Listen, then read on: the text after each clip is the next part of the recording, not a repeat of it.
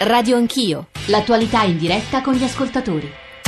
Sono le 9.32, Radio Anch'io stamani è dedicata ai 37 anni dalla strage di Bologna, avete sentito la voce del Presidente dell'Associazione dei familiari e delle vittime di, di, quella tremenda strage, la più grave, 85 morti, 200 feriti sul territorio italiano dal secondo dopoguerra, in questo momento a Bologna eh, sono in corso manifestazioni, racconti e tra poco i discorsi ufficiali eh, che come vi dicevo sono stati eh, introdotti da dichiarazioni molto complicate, anche di critica aspra di Paolo Bolognesi al governo, noi abbiamo provato a darne ragione ma poi nel corso della giornata immagino che questi sviluppi, questi percorsi si elaboreranno e si svilupperanno, accanto a me c'è Maria Pia Ammirati che è la direttrice Raiteche che a quella giornata ha dedicato un romanzo che si chiama Due mogli, 2 agosto 1980 che incrocia la storia maggiore maggiore la storia minore, mettiamola così, a un certo punto c'è un passaggio che secondo me è molto significativo in un giorno in cui diversi ascoltatori esprimono anche la, il loro sconcerto, il loro sconforto, mi consola un solo pensiero che le vittime in fondo fanno la storia e per questo non saranno dimenticate, cioè l'importanza, devo dire, non perché siamo servizio pubblico, abbiamo questo dovere, ma insomma dell'esercizio della memoria. Ci sta ascoltando uno storico, Marco Gervasoni, che ci sta aiutando a inquadrare poi quello che accadde quel 2 agosto nel contesto eh, più generale, europeo, geopolitico, ma poi tutto italiano. E ci sono con noi, abbiamo raggiunto anche eh, Libero Mancuso e Flavia Perina che aggiungeranno punti di vista, voci, storie, ricordi. Prima però ripartirei dagli ascoltatori. Innanzitutto chi ci sta scrivendo insiste molto nell'essere toccato dalla voce di Pertini. Noi abbiamo sentito Maria P all'inizio eh sì. la voce del Presidente che era scioccato come gli italiani. Presidente era... che arriva subito sulla... Sì, e che riesce a rappresentare quel sentimento comune, devo dire, devo dire fa impressione risentire la sua Beh, voce. il testimone oculare di quello sì. che stava succedendo, una carneficina, una, una macelleria eh, a cielo aperto eh, e eh, già allora si capì immediatamente, al di là del PRI, della prima voce che raccontava di una caldaia scoppiata, che invece era qualcosa di più, perché una delle cose che i testimoni dicono è l'odore stranissimo, no? che, è sì. polvere, che, che diciamo, è, un, è, un, composto di, sì. di, vari esplosivi molto potenti. Appunto, che... Tra l'altro molti ascoltatori ci raccontano di quella giornata, erano bambini, avevo 11 anni, mi ricordo perfettamente Ma le prime ti notizie. Ti posso dire questo sì. solo questo, che ci siamo così identificati con quella giornata che ognuno di noi, se, ti, se capita, come, come ricorda immediatamente quello che stava facendo. È una, è una sorta proprio di transfert, nel senso che ricordi il, quel primo preciso momento cosa facevi, se eri al mare o se facevi altro. D'altra parte era sabato, era il primo sabato d'agosto, chiudevano le fabbriche e tutti partivano. Esattamente. Eh, tre eh, WhatsApp audio e poi torniamo dal professor Gervasoni, da Libero Mancuso e da Flavia Perina. Ecco i WhatsApp audio. Buongiorno, sono Vincenzo da Torino. È incredibile come un paese, l'Italia, eh, interrompa quasi le relazioni diplomatiche con l'Egitto per chiedere la verità su su, su Regeni e poi non si è in grado di stabilire uno straccio di verità sulle stragi dal 69 fino all'80, per non parlare del rapido 904 dell'83-84. Ecco, eh, abbiamo veramente una faccia da tolla. Chiediamo verità ad altri e, e poi non siamo in grado eh, di ottenerla da noi stessi. Grazie. Buongiorno, eh, io non vorrei fare demagogia perché una strage eh, rimane una strage, che sia fatta da, da, terroristi di destra o di sinistra.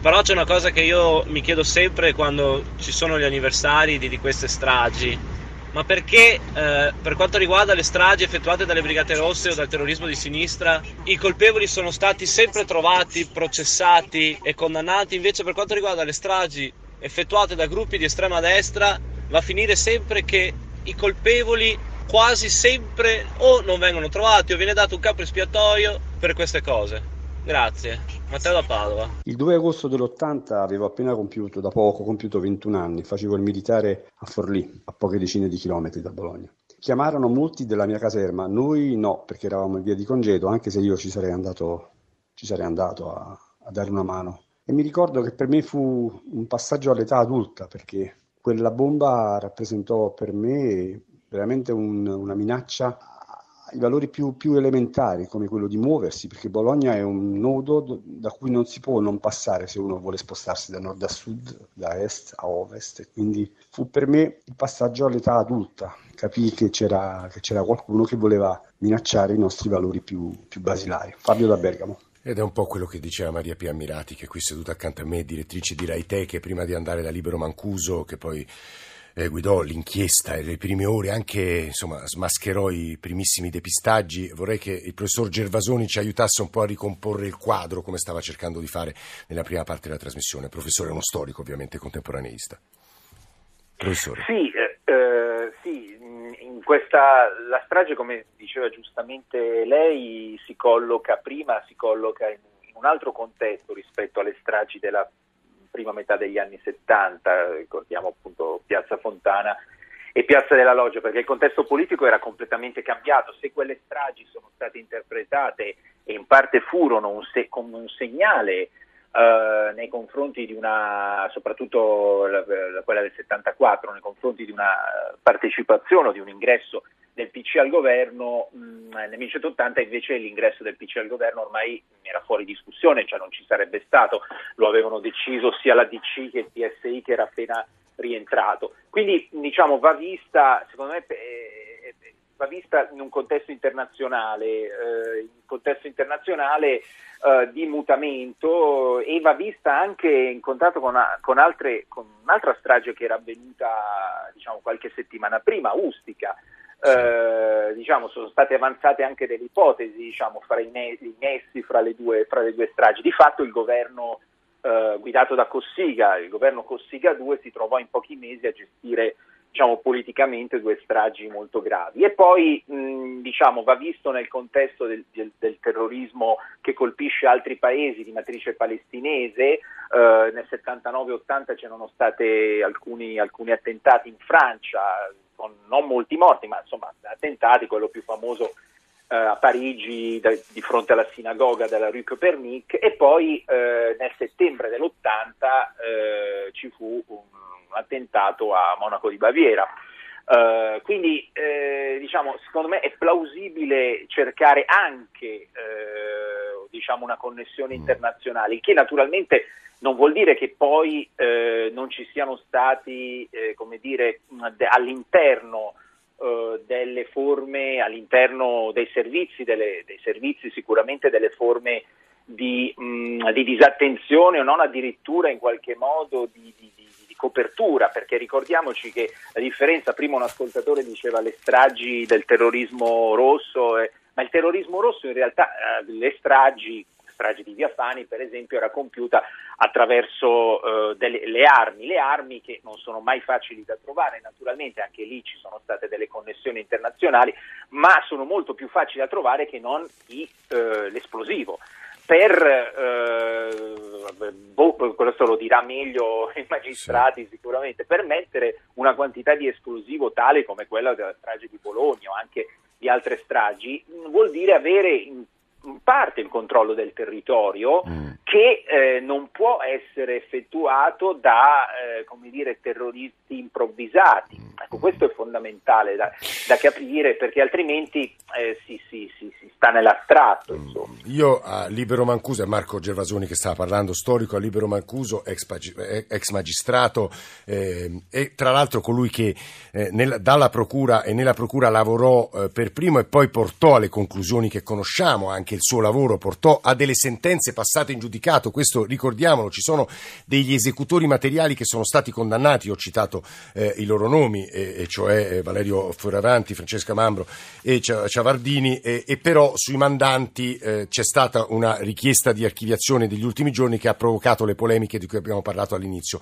Però a Libero Mancuso chiederei un aiuto anche per, non dico rassicurare perché non sarebbe il verbo corretto, però per spiegare agli ascoltatori che la giustizia in questo caso qualcosa ha acquisito. Buongiorno, dottor Mancuso, benvenuto. Buongiorno, buongiorno a tutti.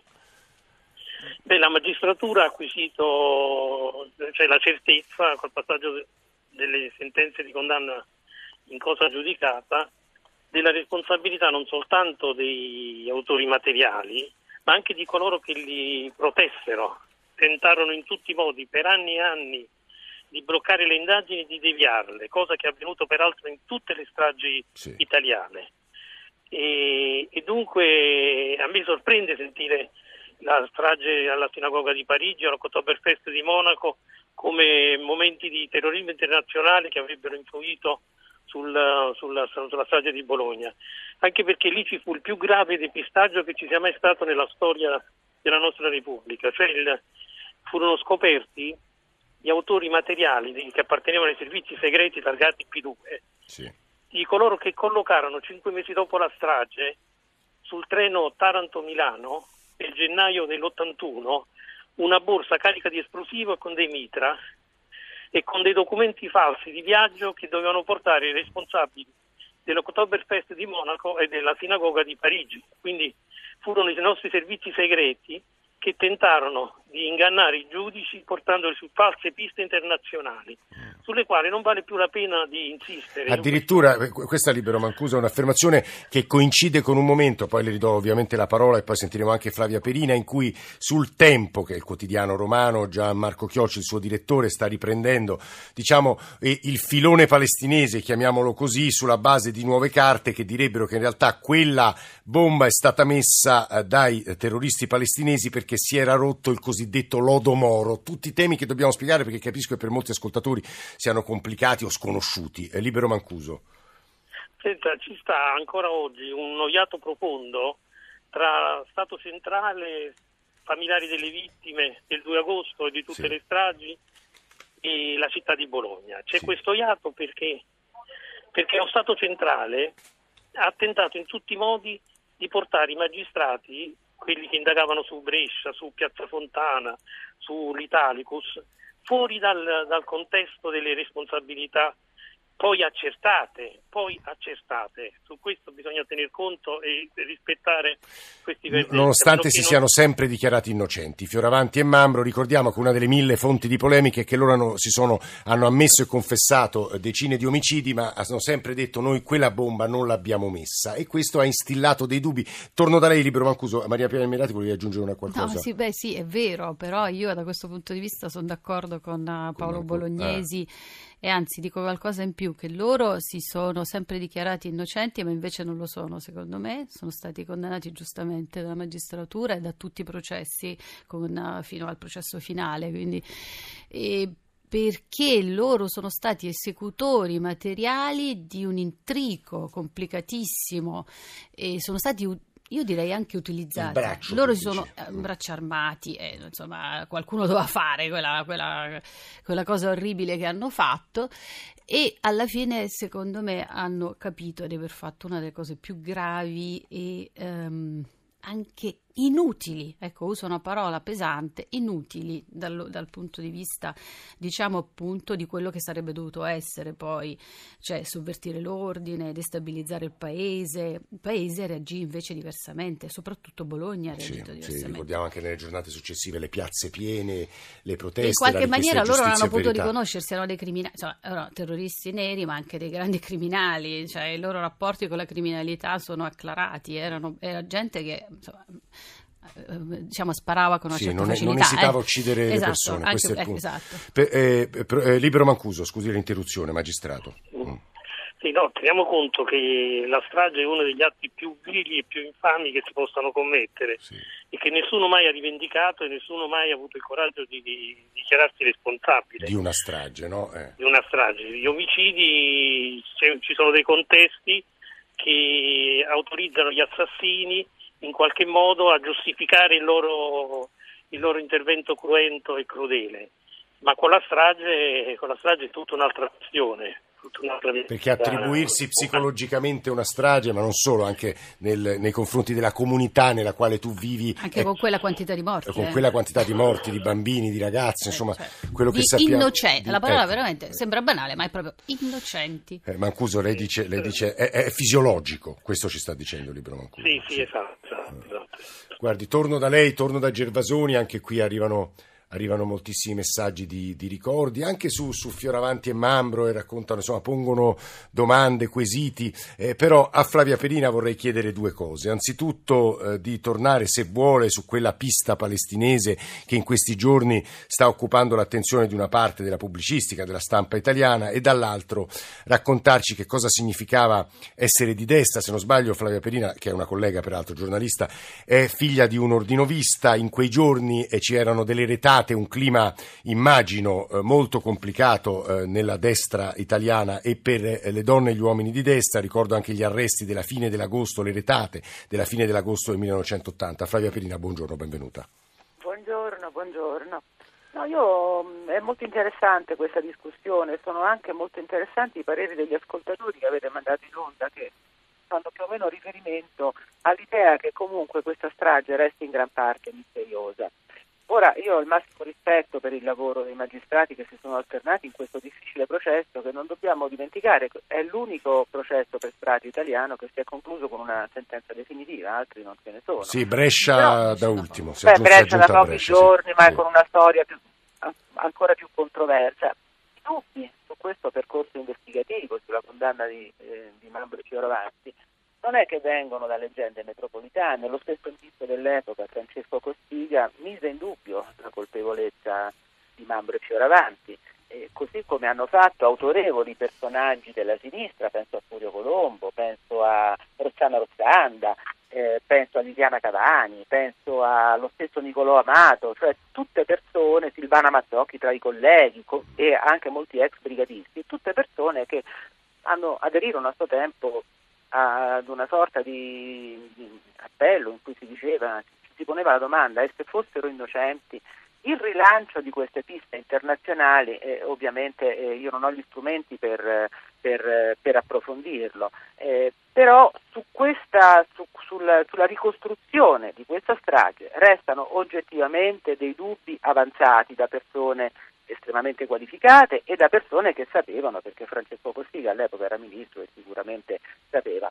Ora quel che vorrei dire è l'Italia ha avuto una grande opportunità, a cavallo degli anni, diciamo dopo la fine della Prima Repubblica, noi avremmo potuto fare una grande operazione di stampo sudafricano, il modello Sudafrica in cui a un certo punto cambiò il regime e si disse chissà parli sì. e noi raccogliamo la verità eh, garantiamo, garantiamo chi ha il coraggio di parlare e di raccontare le cose perché il Paese ha bisogno di verità.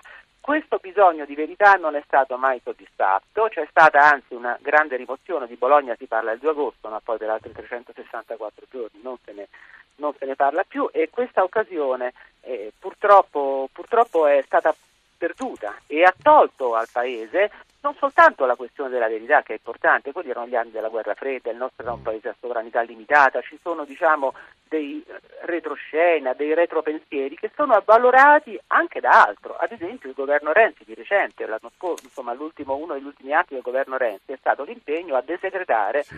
eh, tutto quello che eh, riguarda. E questa è una delle ragioni, Flavia Prima, poi, e poi le ridò la parola, è una delle ragioni della protesta dei familiari delle vittime. Lo dico perché un ascoltatore eh, appena, ci ha appena scritto chiedendo ma perché c'è questo tono così aspro stramane e c'è un elenco in realtà di doglianze, guardo anche Maria uh, Pia ammirati da parte della comunità sui risarcimenti, sulla desecretazione, sulla legge 206 a favore delle vittime, sulla digitalizzazione delle carte, insomma dei ritardi eh, vengono addebitati al governo Renzi e poi da ultimo al governo Gentiloni da parte eh, del presidente bolognese dell'associazione. Scusi Perina e poi finisca. Sì, no, appunto, questa, questa eh, difficoltà, questa continua resistenza a rendere pubblico tutto ciò che eh, ruota intorno a questa strage è uno dei motivi per cui l'opinione pubblica si dice allora lo Stato ha qualcosa da nascondere allora non tutto è stato detto, perché uno Stato che non ha niente da nascondere rende accessibile agli storici innanzitutto eh, tutta la documentazione relativa a quell'inchiesta e, e, ci mette in grado di capire qual è la verità. Ormai sì. sono passati a sufficienti anni, intere leve politiche sono passate a miglior vita e diciamo non c'è più neanche quella che è un'esigenza di protezione magari delle reputazioni o dei personaggi. O dei rapporti. Eh, però questa cosa, nonostante molte leggi siano state fatte sulla desecretazione, non viene mai fatta. Guardi Flavia Perino, ovviamente lei ha aggiunto un punto di vista, parole, elementi che non possiamo non, non approfondire. Allora, Maria Pia Ammirati che è seduta qui accanto a me, poi il professor Gervasoni e Libero Mancuso. Maria Pia. Beh, ci sono molti gli elementi. Certo, aprire gli archivi è un atto fondamentale se vogliamo capire la storia e ricostruirla come si deve. Poi ci sono, sono tantissimi gli elementi, tra cui naturalmente la pista internazionale. Io scrivo un romanzo, eh, quindi sì. parliamo di qualcosa che è addirittura fiction su, su, una storia vera e pesante come quella della strage di Bologna, come quella del 2 agosto, agosto 80, che arriva da una lunga stagione, io continuo a dirlo, l'hanno detto anche eh, i colleghi, l'ha detto anche la collega Perina ora, da una lunga storia italiana che vede Fontana, Brescia, Italicus, vede Ustica il 27 giugno dell'80, cioè due mesi prima sì, sì, sì. della strage di Bologna eh, c'è un, al- un altro eh, fatto molto opaco che addirittura in, alcun- nel, in, alcune, diciamo, in alcuni libri non viene definito una, una strage. No, ma un incidente. Siamo ancora a uh, interrogarci su che cosa è successo su quell'aereo, cioè se, se c'è stato un missile se addirittura è scoppiata una bomba anche lì. Ehm, è difficile ripulire diciamo, eh, eh, la storia quando è piena di opacità è piena di linee d'ombra. È chiaro che uno dei primi atti è quello di poter accedere agli archivi e poter eh, vedere se noi non sappiamo ancora qualcosa. Aggiungo soltanto le parole del presidente Mattarella di pochi istanti fa, le ombre non fermino la verità e le parole del ministro Galletti, posso comprendere l'insoddisfazione dei familiari, sappiamo che la strada è ancora lunga ma si sta continuando a lavorare per dare risposte e si sono fatti dei passi avanti. Professor Gervasoni, qualche ascoltatore eh, chiede proprio a lei esplicitamente di aiutarci a capire quale sarebbe la possibile pista internazionale, il contesto internazionale evocato eh, da eh, Flavia Perina, eh, ma anche quel tema del lodo Moro che per molti ascoltatori appunto è oscuro. Eh, professor Gervasoni. Sì, no, con lodo Moro viene considerato un accordo che negli anni precedenti da Ministro degli Esteri Moro avrebbe tratto con uh, alcuni. Sono tutti condizionali perché non ci sono carte sì, documenti. Certo, no, no, ovviamente né, né, ci saranno né si troveranno mai. Ah eh, per cui l'Italia diciamo, sarebbe stata, ci sarebbe stato un, patto per cui i terroristi di matrici palestinesi o arabi di passaggio sul territorio italiano non sarebbero stati diciamo, investigati dalla magistratura o toccati dai servizi eh, in cambio naturalmente del fatto che non ci non ci fossero attentati nel nostro paese. Peraltro questa cosa del lodo Moro, se devo esprimere un'opinione, secondo me è, diciamo, è, è solo in parte vera, perché poi in realtà di attentati anche di matrice palestinesi ce ne furono.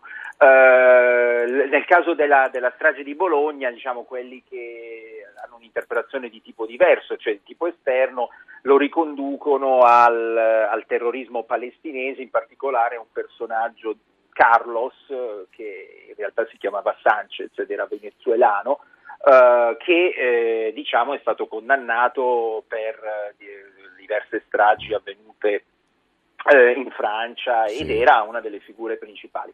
Eh, del, del, terrorismo internazionale. Naturalmente su questo, su, per, per, avere una, una, una, una prova, diciamo, anche da un punto di vista giudiziario, bisognerebbe po- poter consultare eh, archivi dei servizi di altri paesi, ma da storico possiamo dire che questi archivi difficilmente ci sono e se ci sono, eh, sono stati, se c'erano sono stati distrutti.